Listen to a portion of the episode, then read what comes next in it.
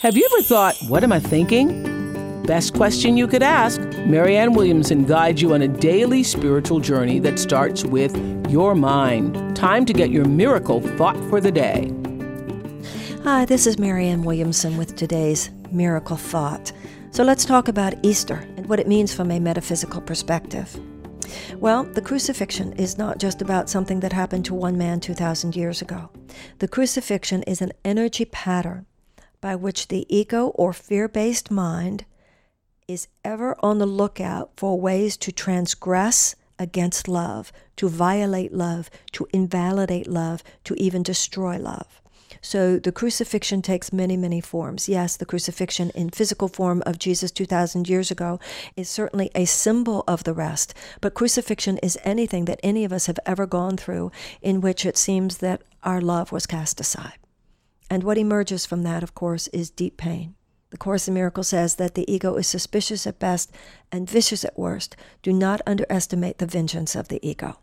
So, all darkness, all fear, all vengeance, all viciousness, all of those things which are the not love experiences of our lives, that you can call crucifixion.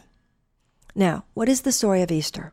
The story of Easter is that while on the cross, and remember, there was someone crucified to Jesus' left, there was someone crucified to Jesus' right.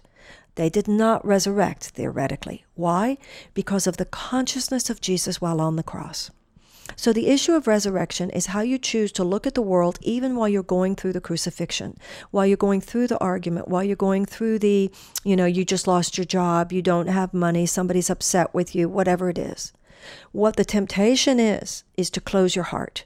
But remember, your or somebody else having closed the heart is what caused the crucifixion to begin with.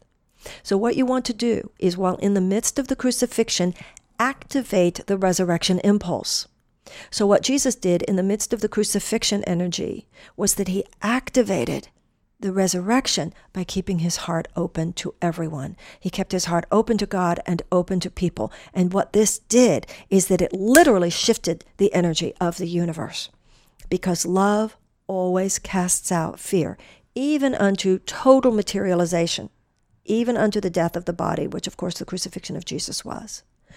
Even the death of the body is itself canceled out by a greater truth when love is present. And that is what the resurrection is. The resurrection means you can destroy the body, but you cannot destroy the spirit. It means that, yes, the ego can have power within the realm of form, but it does not have ultimate power within the realm of spirit. And once the realm of spirit is invoked, once the realm of spirit is activated, then even within the realm of form, things will change. Now, that three days between the crucifixion and the resurrection is a very important symbol because what it means is the time, the physical linear time it seems to take for the material world to catch up with your change in consciousness. So, there's a there's a beautiful gospel song where it says, "Let the weak say I am strong. Let the poor say I am rich." This is extremely important while you're in the midst of the crucifixion. Proclaim the resurrection. Proclaim the resurrection. You look with your physical senses, you hear with your physical senses, you feel with your physical senses, and you get a total reportage of ain't it awful. Don't agree.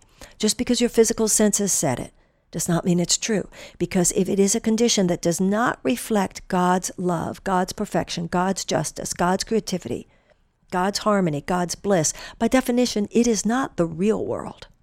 It is the real with a little r world. And beyond that, there is a world you want. Proclaim what you want. And that's the meaning of blessed are those who have faith who cannot see. I mean, it's easy enough to believe in love when love is all around you. The issue is are you willing to have faith in the possibility of love, even when love is not the manifestation that you are experiencing at the time? You want to have faith in eternal life, even when you see the appearances of death. You want to have faith in ultimate abundance, even when you see appearances of lack. You want to have faith in the possible. Always base your sense of what is real on this earth on what is possible in God's world, not on what is manifest according to the ego's manufacture on any given day or in any given circumstance. And that is the meaning of Easter. The meaning of Easter is he did not die. Only within this realm, only within this realm where the ego is in control, did death occur. But this realm is not the ultimate realm. The ultimate realm is a realm of eternal life. And to the extent to which we embrace with faith that reality which lies beyond the veil, then what will begin to happen is that our physical senses themselves will transform. And we will see a light that we do not now see with our physical eyes. We will hear sounds that we do not now hear with our physical ears. As we, with our faith, open up to greater possibilities, then our physical senses will report to us those greater possibilities and not the other way around. Right now, we're saying, well, if I don't see it, it can't be real. But we all know now. No, you recognize that it's real, and then you'll see it. This is Marianne Williamson. Happy Easter. Now that you've gotten your daily miracle thought, visit Marianne's blog, MiracleThink, at oprah.com slash Marianne Radio. And listen to Marianne Williamson's live radio show Thursdays on Oprah Radio at XM 156 and Sirius 195.